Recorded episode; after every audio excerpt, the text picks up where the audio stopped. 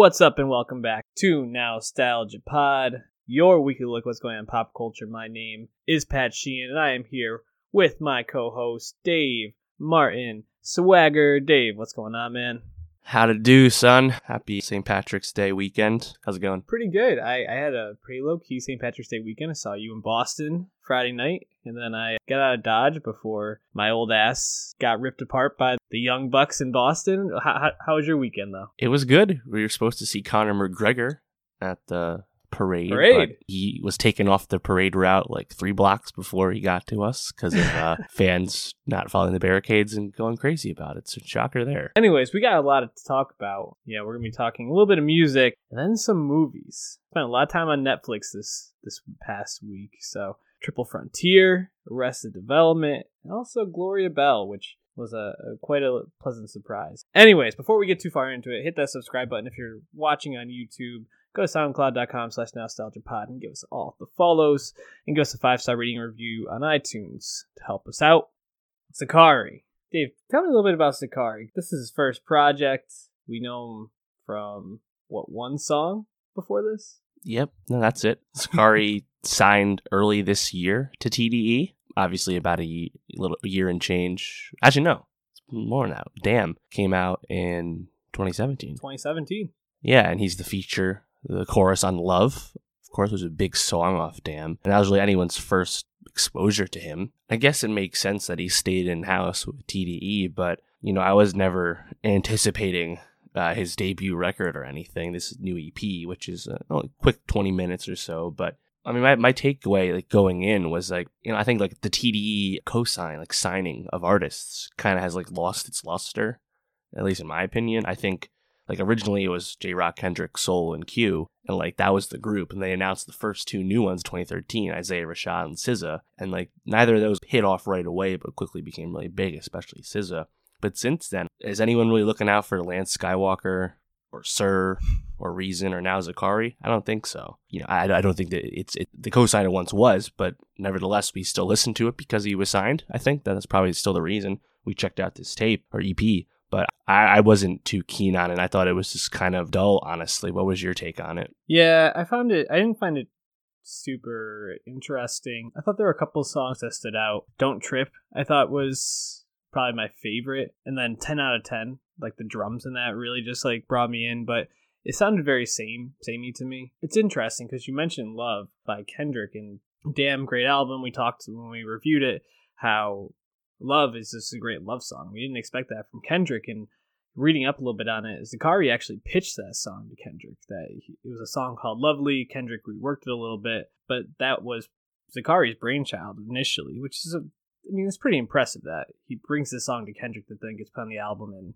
it's a very good song. But there wasn't anything that level on this, and I think when I was trying to think who do I compare Zacari to, the first person that came to mind was 070 Shake. Actually, Mm, you know how 070 jumped on Kanye's album for Ghost Town. free yeah Ghost Town thank you and kind of stole the show and people walked away like wow that you know 070 Shake sounded great on that but 070 Shake has such an interesting voice and I think Zacari for a lot of R&B artists just kind of blends into the crowd and there's not anything about him specifically at this moment especially from this project Run Wild Run Free that makes him stand out in any way. Yeah, you know, I, I see a lot of people describe the voice like, oh yeah, it's car, these great pipes. And I'm like, no, it's a good voice, but again, like I think if the music is not that lively for this kind of R and B, you're just gonna lose people. And like I thought Midas Touch, which I think was the lead single, I thought that song was fine. I didn't think anything was super offensive, but I just don't know if it stands out uh, as much. Which again is disappointing because, as you said, he definitely stood out with his first impression on Damn. The fact that it's been this long, almost two years for that debut project to come out. I don't know, it's kind of questionable to me as well. Like, well, well, I mean, I didn't think he was on tour with Kendrick for a lot of this time, so but still, I you would think that they've been rushing to get this this EP out. I don't know. I'm curious to see what's next. Obviously, again with with more music, we it's tough to know how many of these songs are brand new. A lot of this could be old or rework things Yeah. the way Love was reworked. So. You know, I don't want to judge it too harshly, but I was certainly underwhelmed. I think I'd like to see Zacari find the producers that the Weeknd worked with on like glass tables or something like that or his earlier stuff or even his most recent you know ep that came out something that's just a little bit like darker and see if maybe that can add a little Hmm. bit of bite to him. Because I, I think if he had a Gesaffelstein to give a call back to last week, say. get get that Gesaffelstein production, he might actually be able to make something a little bit more interesting. J- just a thought. I I also thought when I was listening to him, I hear Weeknd Light, so I was like, eh, maybe if he steers into that. Anyways, Zacari underwhelmed, but Dizzy Wright. Nobody cares. Work harder. This was an album I was pleasantly surprised with. I don't really know much about Dizzy Rice. My expectations going in were pretty much none. And right from the first track, I felt like there was a groove to this album that really just kind of took me along for the ride and I just like flowed with it. It helped me understand a little bit who Dizzy Wright is. Yeah, he's from Flint, Michigan. I believe he's 28 years old now, but he's been around for a while. I think I first started listening to him like 2012, 2011 maybe. And he was actually an XXL freshman way back on the 2013 cover, which is notable because that cover was probably one of the strongest ones they ever had. Travis Scott, Joey, Q, Soul, Action Bronson, Logic, Chief Keef, tons of huge names that are all active right now. And Dizzy Wright was picked among them. And he kind of like busts on the scene early as a conscious rapper, you know, someone who's definitely a thoughtful guy. And I think that easily comes across on this album. But he, he like first got his big break because he was signed to Funk Volume. He was signed to Hopsin. And rap fans know that Funk Volume honestly fell apart. Hopsin certainly had a fall from grace critically. But Dizzy seems to still be cool with some of his old label mates. DJ Hoppa pops up on this. Jarren Benton has a feature. They were both Funk Volume artists. And I think, you know, the title, Nobody Cares, Work Harder, I think that's kind of just a way to explain his career because he's never gotten super mainstream despite making lots of good songs, lots of good tapes. You know, he had a good Logic feature a while back, but he's never really gotten any bigger than he was a few years ago, but he just kept grinding. And I think that's kind of a cool, uh, a simple but cool onus to have about your career. And yeah, I thought this was, I don't want to say it's more of the same negatively or anything, but I think like it's what I've come to expect from what Dizzy Wright does. But I actually haven't been checking out a lot of his recent music. So I was happy that I saw this was coming out and gave it a chance because I liked it. Yeah, I, I mean, it's interesting. I, I think he, as an artist, I wrote down nothing really stands out about him, but just feels so quality, I think, in terms of. I don't think there was one song on here that I was like, wow, that was absolute crap. But there wa- weren't a lot of songs that I was like, gotta put that one on the playlist or gotta save that one for later. I think I think he's kind of in that middle tier of of rappers right now, and that that's an okay place to be but I'm sure for him it's disappointing to feel like he's kind of stuck in a sense. And I think the Yeah. album title, Mhm. You know, alludes to that. Yeah, that makes sense to me. My favorite track, which is also his most played song on Spotify, is called Kill My Kindness. And you hear a song like that, and you just, you know, the dude definitely oozes potential. But I'm not really sure what it was. Like, perhaps, perhaps it's, I don't want to say it's writing because he clearly has a smart pen, but maybe, maybe it's just his, his vocal pattern hasn't caught on with anyone. I don't know. He, he is, I don't want to say like sleepy, but he's, comes across as a softer spoken guy. Um, and his first early hits that start getting like blog attention again were, were conscious tracks so i guess that kind of you know makes sense but yeah I, again i think this is this, this is solid and if you've never listened to Dizzy Wright before i think you can just jump right into this if you if you so choose but i also don't think this will change his current predicament he'll probably again this will probably get under listened to just because that's kind of been his wave this whole time unfortunately Yep. But yeah, I think you, you can pop in and there's some you know some thoughtful tracks, some uh, groovy beats, and uh, yeah, I think he'll just come out the other side and you know just keep it going. I think that's what's gonna happen with this. It's funny. We just mentioned Zacari, and there were two singles dropped this week. Schoolboy Q and Anderson Paak both dropped them, and I was, I, I'm my hype level for those two projects is pretty high right now, especially Schoolboy Q. Like, can't wait to see what he Oh, comes yeah. out with. Dizzy Wright isn't going to come anywhere near those guys, but this is still a solid listen. If if you don't have anything else to check out on your New Music Friday, you could do a lot worse than Dizzy Wright. Any songs here that stood out to you or that you want to give a shout out to before we move on? Mm, I like the Jarren Ben feature on Keep It 100. I thought that that hook was a little weak, but I thought those verses were actually pretty good. And even the first song, Self Love is Powerful, Mozzy, another, he's almost like West Coast Dizzy, where he's been around, he's a little older, but he's been around a long time, and like the real heads like know about him and like big him up, but he's never gotten super big either. So that, that's kind of a interesting, uh, I guess, uh, collab there for the meta reasons. But yeah, I think you, you just just jump around. Yeah. There's plenty here. Self Love is Powerful is probably my favorite. Shout out the Real Heads love those real heads. Why don't we jump to some TV real quick? Arrested Development, season five. Whew. Okay, so we're gonna start with Arrested Development. What what's your relationship with Arrested Development? Thinking thinking about Arrested Development 2019 spoilers is kind of going to be like the whole the whole to- topic, I think. But the first three seasons, you know, this what 03 to 06 or whatever it was on Fox before it got canceled. I think anyone who knew of Arrested Development back then loved the show and definitely thought it was ahead of its Mhm. time in terms of callbacks and meta references. And obviously, it's quite the meme factory now.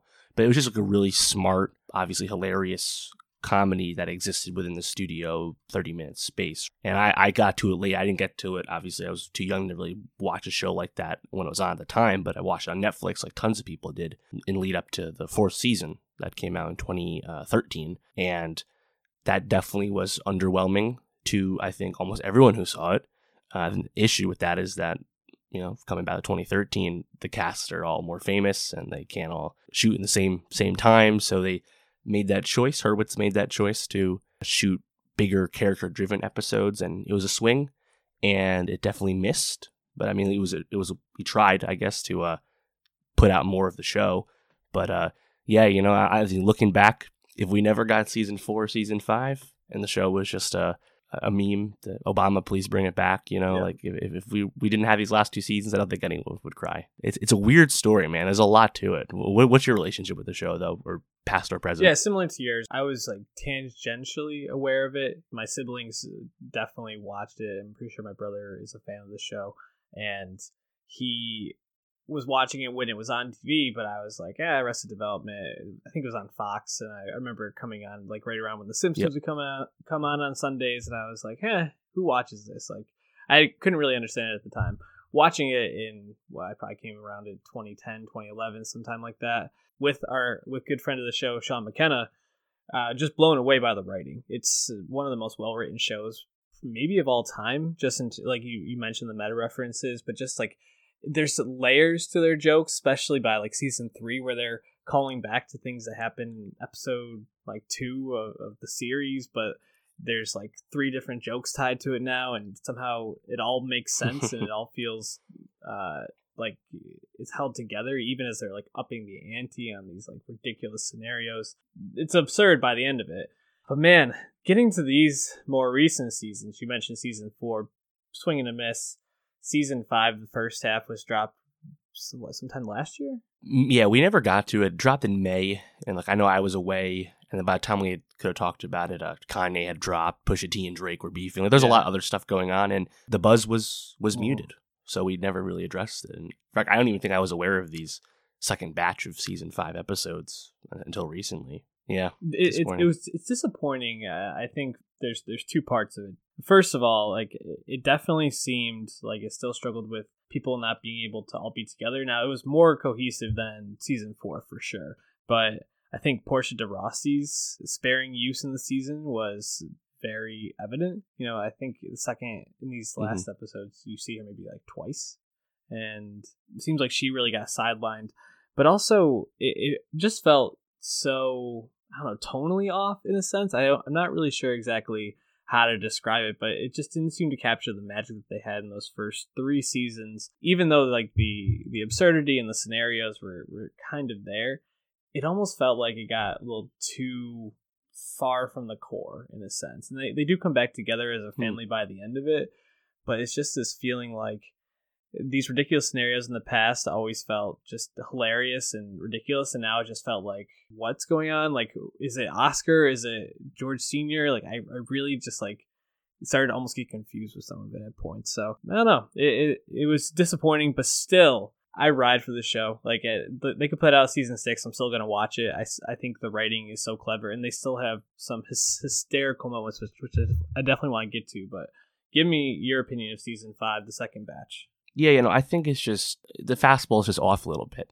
You know, it's like, and then like you said, this is the structure is more back to the old days with Mhm. this new season, and the cast is definitely closer or more present together, I guess, than season four, definitely. But you know, I just think some of like the absurd jokes or storylines references, and they just don't feel as fresh as they once were. I think part of that is like we've now seen things, other shows are inspired by this, like HBO's Veep in Silicon Valley Mhm. specifically, but tons of other stuff too. And it's just seeing this now, it just it just doesn't feel as special.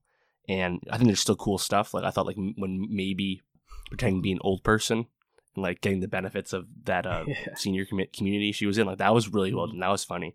But then stuff like Gob and like his sexuality like comes in and out of it. I just feel like they never really committed to using him well. I don't know. All, all the Trump references uh, for Portia de Rossi's character, like I mean, literally her, her her campaign sign is in the same font and color scheme as uh, the Trump signs and stuff. It and, like obviously a big storyline is them building a, a border wall for the southern border with Mexico, and it just felt like it was I guess too late because the show's technically taking place in 2016.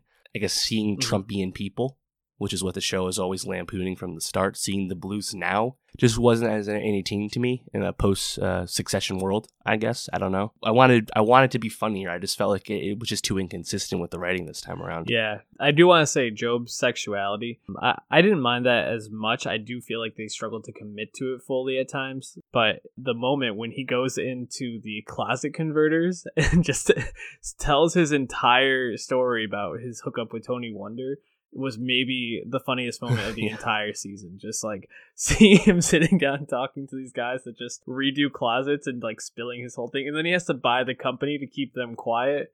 Hysterical. Uh, such, such a great idea. Jessica Walter, I also felt was a little underutilized. Lucille in the first three seasons is like one of the sharpest, most cutting, uh, and funniest characters I can really remember from TV. I mean, the memes and the gifs made about Lucille are like legendary. Yep. And I really feel like she wasn't given as much to work with, and she almost just felt more of a a piece to this about George Senior and Oscar than anything. And I feel like that's really underserving such a, an awesome character. Yeah, and unfortunately, it also comes off the the the heels of all the Mhm. Jeffrey Tambor stuff, uh, him getting kicked off Transparent, and then it coming back up when they were doing press for the first half of season five last year, and Hale and Bateman they all kind of like quickly defended Tambor in like kind of like a weird way, like dismissing the abuse that uh, he laid on Jessica Walter, and it just seemed like they, they, they everyone involved really fumbled how that went.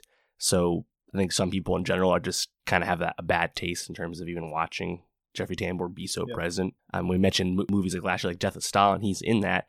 It's not a distraction per se, but I think when the Arrested Development team and cast is so involved in like the issue, it also feels like it's just coming at a bad time. Uh, How did you feel about Michael Cera in this? It just ma- reminds me again that I wish he was in more stuff. Yeah. I know he, he does a lot of low key comedy stuff and like theater stuff, but like I, I just wish he was more active in the mainstream because I love his comedic timing. I always have, but it also feels like he and uh, Shawkat they've definitely like just kind of grown past these roles as part of the Bluth family. Jason Bateman, I feel like he can come in and out of this role fine, and even Will Arnett, I suppose too. And I think it's actually really refreshing to see David Cross come back and do Mhm. this too. But I don't know, Cera and Shawkat, I just felt like they're just not given as much as they usually can. Yeah. So I mean, there's funny, but like his whole thing with FakeBlock was a really important storyline in this season, and there was really uh, Michael's real involvement was, was connected to it as well. I just don't know if it again was written well enough to be as an integral to the plot as it was. You know, Yeah, definitely. I I think the writing lacked in this season, even though it's still amazing how they're able to intertwine so many things and come up with such ridiculous scenarios. I don't know. Any other thoughts on on Arrested Development season five? I mean, I would I wouldn't mind if they just let it die here. To be honest, there's been no word as of yet if there's going to be a sixth season. I c- have a hard time imagining they would get both Tambor and Walter to both return. Yeah. So I, I think the odds of it are, are not likely in general. But I think I think the time's come. You know, we, we comedy on TV has evolved since then, and we have similar shows like Succession. So I think it's okay to let the show die, but uh, you know, I'd rather I'd rather that happen than it just keep having these diminishing returns and get away from the greatness of last decade. Yeah, yeah. I, I don't I don't see them making another season, but you never know. Would have said that probably seven years ago when Netflix put it back, and then Netflix revived it anyway. So you never know what's going to happen with Netflix. Just like I didn't know Triple Frontier was something I needed. I, I knew I needed one frontier, maybe even a double frontier, but a triple frontier. God damn. JC Chandor putting out this action thriller war survival movie. I guess is how you want to describe it. With a crazy cast: Oscar Isaac leads it, Ben Affleck, Charlie Hunnam, Pedro Pascal, and Garrett Hedlund rounds out the, the five. They're going to. Do we know what country it is? Colombia.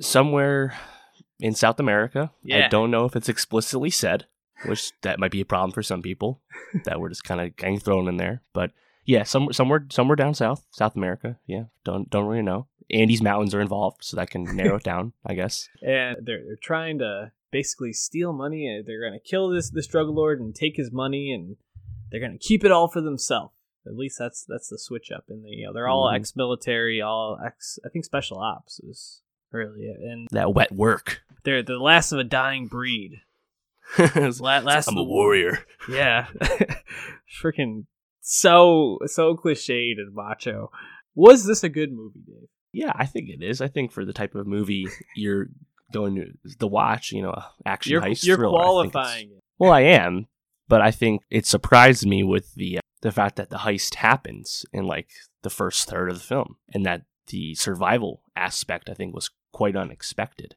And I think you know, I think the narrative, I think that the plot can kind of weave in and out for people. I think your temperature may vary on that. I think there were some things that were like a little little confusing in terms of like just the geography, for example. It's like why is crossing the, this mountain so important? How did you guys get here again? Why do we have to go on this side of the continent? I don't understand all of that uh, just from the cursory watch.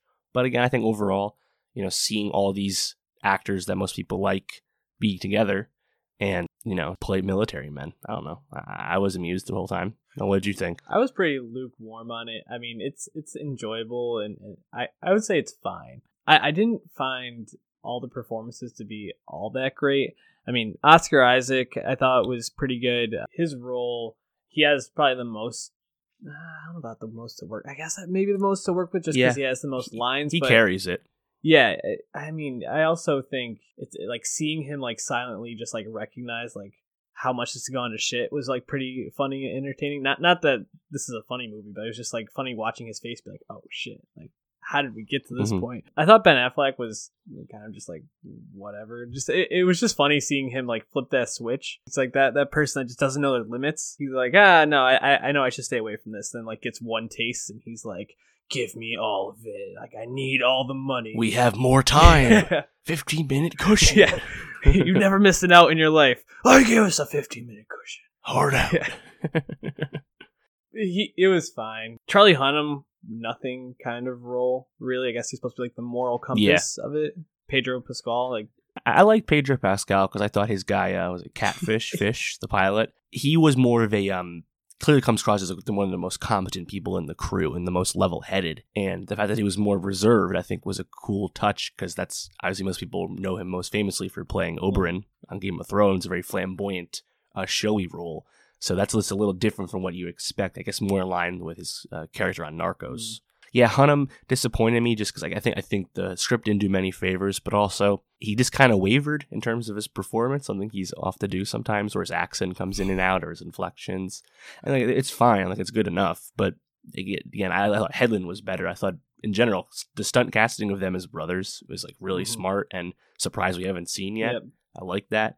But Hedlund again, like kind of on this bit of a heater around since Mudbound came Yeah. out, you know, and uh, just doing just doing all the, the these movies where he just kind of gets to be like a weird character actor. Affleck is interesting because when he died, and he's the first one to die, the only one to Mhm. die in the crew, and didn't see that coming at first. But then I'm thinking back, I'm like, oh wait, why would he do this darker, dour performance coming off Bruce Wayne in like Gone Girl? Oh, that's why, because he gets to take take the uh, take, Take the, the death, take the L in the end. I think like the politics of like the murder of innocent farmers and whatnot. That definitely your mileage may vary on that. To be blunt, also watching a, mu- a mule fall off a cliff is tough, tough hang. But then seeing all the money float was kind of cool. So I don't know. I think there's cool set pieces. I think the action though, I was maybe a little underwhelmed in the action. I thought I was, I was expecting Right. more, more of it. To be honest, uh, and the fact that we have the heist happen so early, as I said, and then it goes into more survival. I thought the survival stuff was cool, but probably not what everyone thought we were getting. So Kathryn Bigelow is a uh, executive producer on this, and uh, it it almost was like too Zero Dark Thirty ish, where like it was like surgical. These guys running in and they're just like That's good point. like one shot. It's like I want my action films. I want bullets like cutting up the walls. I want to see like some crazy things. And really, they were just like super competent soldiers who knew exactly what they were doing. And even when Affleck got shot in the head, it was just because they were having this conversation and like trying to like then they they in this gunfight and Affleck thinks he takes someone down and the like one person wasn't able to get in position in time. I guess Eh, they they were almost like too competent for this to be like super fun. I think that's the thing about the movies. I for an action movie or war movie, it wasn't very fun, which is fine. Because, but I don't know if it had enough to say that justified it being as serious as it was. Yeah, I think that's spot on because like I was actually like stressed as hell watching it. Like I thought it was definitely engaging on like the thriller angle, but you're right, it didn't really have enough to say, and thus tonally was just a little off at times because it didn't commit to being a Sicario, where like topics of morality are littered through that, and like a lot of people didn't like Sicario do, but again, it still tried.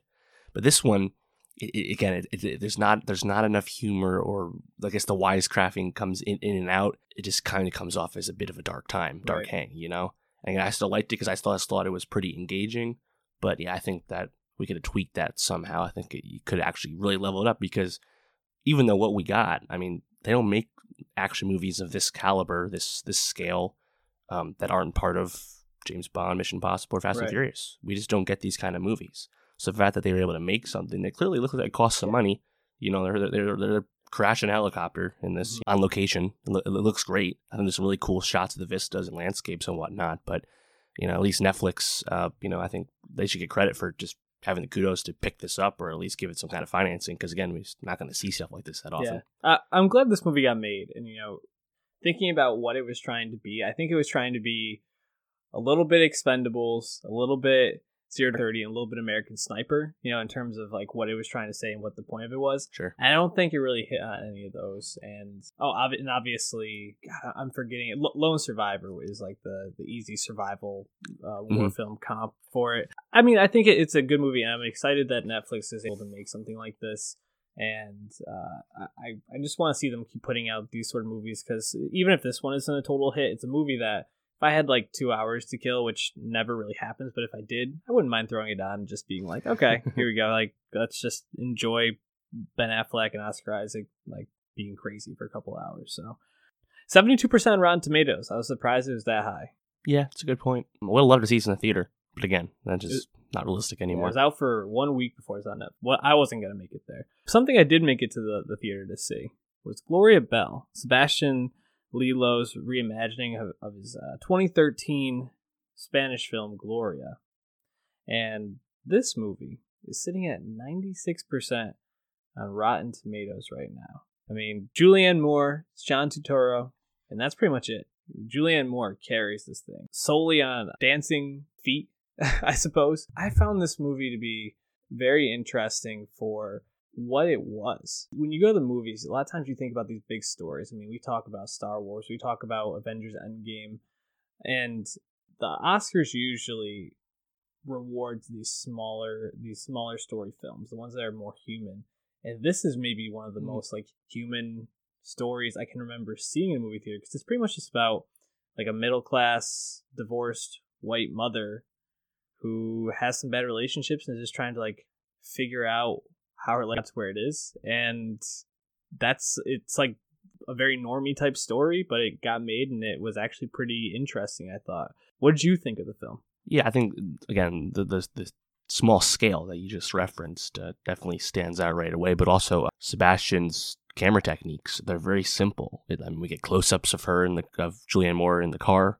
You know, when, when we're having conversations again, it's a lot of like close, close. You know, uh, upper thirds of people's bodies. There's really not any like zoomed out shots in this. It's just really personal film, which makes sense because it's a story just about the mundane aspects of humanity. I guess you could say. Yeah. I don't know. And like, I actually haven't seen either of his two most recent movies, Fantastic Woman, which won Best Foreign Film two years ago, and then Disobedience, which I know is on Prime right now, which is with Rachel McAdams and Rachel Weisz. And those were put out on um, Bleecker Street and Sony, but this new one, uh, Gloria Bell, is on A24. So he's definitely been bouncing around his distributors, which is, I think, interesting. But this is also like the first one he really put out post the Oscar win. And I think the fact that you're going to remake your own film, like five years after you've put it out. Quite the Yeah. ballsy move, but honestly, I think I think it, it was pretty cool. I mean, the way he talks about it, Julianne Moore really connected with him and connected with the film, and that they really like seemed like they were a match made in heaven to Americanize this this story once Yeah. more. And I'm really glad because I, I haven't seen the first film, Gloria. You know, he's from uh, Chile. Yeah, I think they get an English version of this. Get it on something as presti- prestigious as A24 is really cool. And yeah, as you said, I think Moore is is awesome, and I think the writing is just really smart. Even the whole the pace of the story, I think, has great payoffs. Whether it's obvious stuff like what happens with the paintball gun at the end, even stuff that maybe is a little eyebrow raising, like the Sean Astin cameo. um, I think overall, though, I, I think it's just a really pleasant movie. I actually went in with not watching the trailer at all, so I really didn't know much about it. Other than that, it was like a smaller scale story, and I'm glad I didn't really know much because I think it just is really engaging right away, which says a lot about a movie this small in scope. As I was watching, I was like, "Is that Sean Astin?" And I was like, oh, "I can't remember the last time Sean Astin came in and played like a sleazeball." Which is basically what his character is in this, and It's a good point. Yeah, he was like really genuine, honest guy in Stranger Things, right? That's the most recent high profile thing I can think of. I just he always kind of comes across as like the the nice guy who's always trying to do the right thing. And this, he's Mhm. like a married guy picking up this woman in Vegas. Like, goddamn. But yeah, Moore was was awesome, and I really liked Turturro's performance too as a uh, fuckboy Arnold, who is basically just like uh, he's he's this I guess later aged, you know, uh, senior. He's not really a senior. He's what sixties. I think he was in his 50s, 50s, he said. Did they say I don't know if they said an age I'm not sure. but you know, re- recently divorced man who has ex-wife and two daughters who are very very reliant on him. Seems like for mental health issues, and he's kind of sucked into this dependent, uh, unhealthy en- environment. I guess they came from, and he falls in love with Gloria and wants to be with her, and then just ends up leaving her pretty much every single time. I hated his character, but I thought Turturro played it really, really well. And I feel like everything he does at this point is just quality. Like whether it's Night of, you know, eh, he he made a reference recently on I think it was at least one podcast that he there's gonna we're gonna see the the Jesus man again from the the, the dude what was oh the, the Big Lebowski. I'm sorry, and I just think this guy's been around Nailed for it. yeah thank you for what 20 30 years acting now and Oh, yeah, puts easy. out quality constantly. Like he's probably one of the most underrated actors of his generation. I, I would say, I mean, like, he, I think what he burst on really quick with, like, Quiz Mhm. Show back in, like, 94. Like, obviously, he's became a big top talent right away, but we it seemed like it was kind of going off the rails for Turturro, you know, when he was playing, um, Agent uh, Lennox, was it? The Sector 7 guy in Transformers. that was r- really out there rolling. And look, he was having a good time with it, but, you know, it wasn't until the night of, uh, back in, was it 2015 or 16, where it's like, oh, this is a nice meaty role for someone of Turturro's caliber. That's nice to see. And then have this come back, Gloria Bell. I think this is a very inspired choice because again, like, like Julianne Moore, uh, she, I think she's pretty well, uh, well, well established and respected in terms of like leading actresses. But Turturro, you know, he, he kind of comes and goes because he's been around some time and we kind of forget about him. So I think I was really happy to see him in this, and I, I like this run he's going on of showing, yeah, I got these chops. Like, I, let me get one of these Yeah. prestige roles, which, which which which was obviously cool to see if you're just a fan of his. I mean, is there anything else that stood out to you about this movie? Um, you know, it's weird. It actually premiered at Toronto Film Festival back last fall. It's been it's quite the a wait in terms of getting a theatrical run, but it's actually A24 put out in a lot of theaters, so hopefully it'll get a, a lot of eyeballs. It's been out a few weekends now. But anything else stand out to you about it? Well, you mentioned the camera. Natasha Braier's cinem- cinematography I thought was really good. It seemed like it was a lot of like handheld camera work. Um, and she also, I thought, had just some really clever shots, whether it was the way that she framed uh, shots at the dinner, you know, for Michael Cera's birthday, you know, where Turturro was kind of on the outside of the rest of the family together, um, or just like out of frame at points. And I thought that was really well done and also her like a lot of the scenes in Vegas stand out, or a lot of the scenes in like the clubs when she's dancing, or even the, the last scene where she's dancing at the wedding. I thought were all just like really well done and really well shot. I, I keep thinking about that scene where she's coming up the escalator in Vegas, and it just like shows like all the reflections going on and on, which I thought was pretty interesting. Any shots that stood out to you? I know you like the camera work as well. Yeah, I really like the, the way he Lelio would cut the singing in the car just really abruptly. Yeah. Because those are close ups, then we obviously would switch to a new, a new shot. I, I thought that was really effective. But yeah, I think everything about the Caesar's Palace uh, scenes was really effective because obviously it really kind of captures everything, like the loneliness, everything that's kind of being meditated on the whole time, really kind of shows you how uh, sometimes in places as seemingly grand as Las Vegas, where you're gonna find st- uh, stuff out about yourself like that. I was actually Mhm. surprised about how much nudity there was for someone like Julianne Moore. You know, um, Yeah. but it's commitment, so I respect it. Obviously, also Michael Cera. Second time we're talking about him today. I kind of liked him as this this quietly angry son. Like he just was like really like fed up with his his situation. Which uh, to that I say, uh, don't have kids until you want kids. That's my take on that one. But Yeah, I, I thought he was good. And I, I, I really liked that commentary. I, th- I really liked Holland Taylor in this, who played her mom, and I thought the scenes between them were just stupendous, especially when she does come to Vegas and saves her. Was just like such a great commentary on how like your Hmm. mom never stops. I already paid for them. and I, I just thought she was really wonderful. You know, I it, I, I think about that dinner scene and the tension in that. You know, you talked about the tension during Triple Frontier. I felt more tension watching that scene and just like all like the dynamics at play of it. Where like my stomach was like in knots and I was like squirming in my seat because it Mhm. was so uncomfortable. I thought that was we were really- in love. I should have been there. I should have been there. like just so many like ridiculous like parts of it. Um, yeah, I mean, it was just uh, really interesting and engaging throughout. And I also really liked the final scene. I thought seeing Julianne Moore's like just acting through her face in that. You know, she comes out and she's kind of just like miming along, and then you can just see her like stop for a second, like processing things, and then just kind of like let herself go. And I thought it was just really uh, an awesome way to end the movie and a great note to kind of like uh, you know put the cherry on top of the sundae, so to speak. I thought the soundtrack of this was really good too. Um, you know, a lot of like '70s hits, uh, '70s, '80s, and I thought um, it played into the movie really well. Anything else that stood out to you? I think we covered a lot of it. Yeah, is, is this your favorite movie of 2019 thus far? Uh, if it is, I have a feeling it'll be short lived because Us is out next Mhm. week. Right, of course. Yeah, it's, it's probably better than Captain Marvel for me. High Flying Bird, perhaps. Yeah, no, I think I go with this one, but it's gonna be short lived. I, I I could potentially see Moore get a nomination for this though. You got to figure A24 will definitely push her performance in that campaign. I mean, obviously, I don't think they would try and get anything really more from this, perhaps Turturro as well. But I, yeah, I think uh, it'll come up again, her performance, no doubt. Definitely check out Gloria Bell and Triple Frontier and Arrested Development because you probably have Netflix and you can check those out easily. What are we going to be telling people to check out next week? Us for sure is, is the big one. Yeah, us is the big one. I mean, other than that, I mean, we'll see what we get to. Rich the Kid's dropping The World Is Yours 2. That lead single, Splashin', I think it's really hard, so I'm actually looking forward to this project. X Hex is dropping. Lewis is dropping. That movie, Hotel Mumbai, with Dev Patel, is getting uh, well reviewed. I'm not sure if that'll be in wide release this weekend. We'll see, but I'm looking forward to that at some point. And yeah, I'm, I- wouldn't be surprised if we get some in Ghost Drop because it ends up like it's a bit of a quieter music weekend, and that's going to stop soon in April. as Some bigger releases come out, so always pay attention, right? Always pay attention.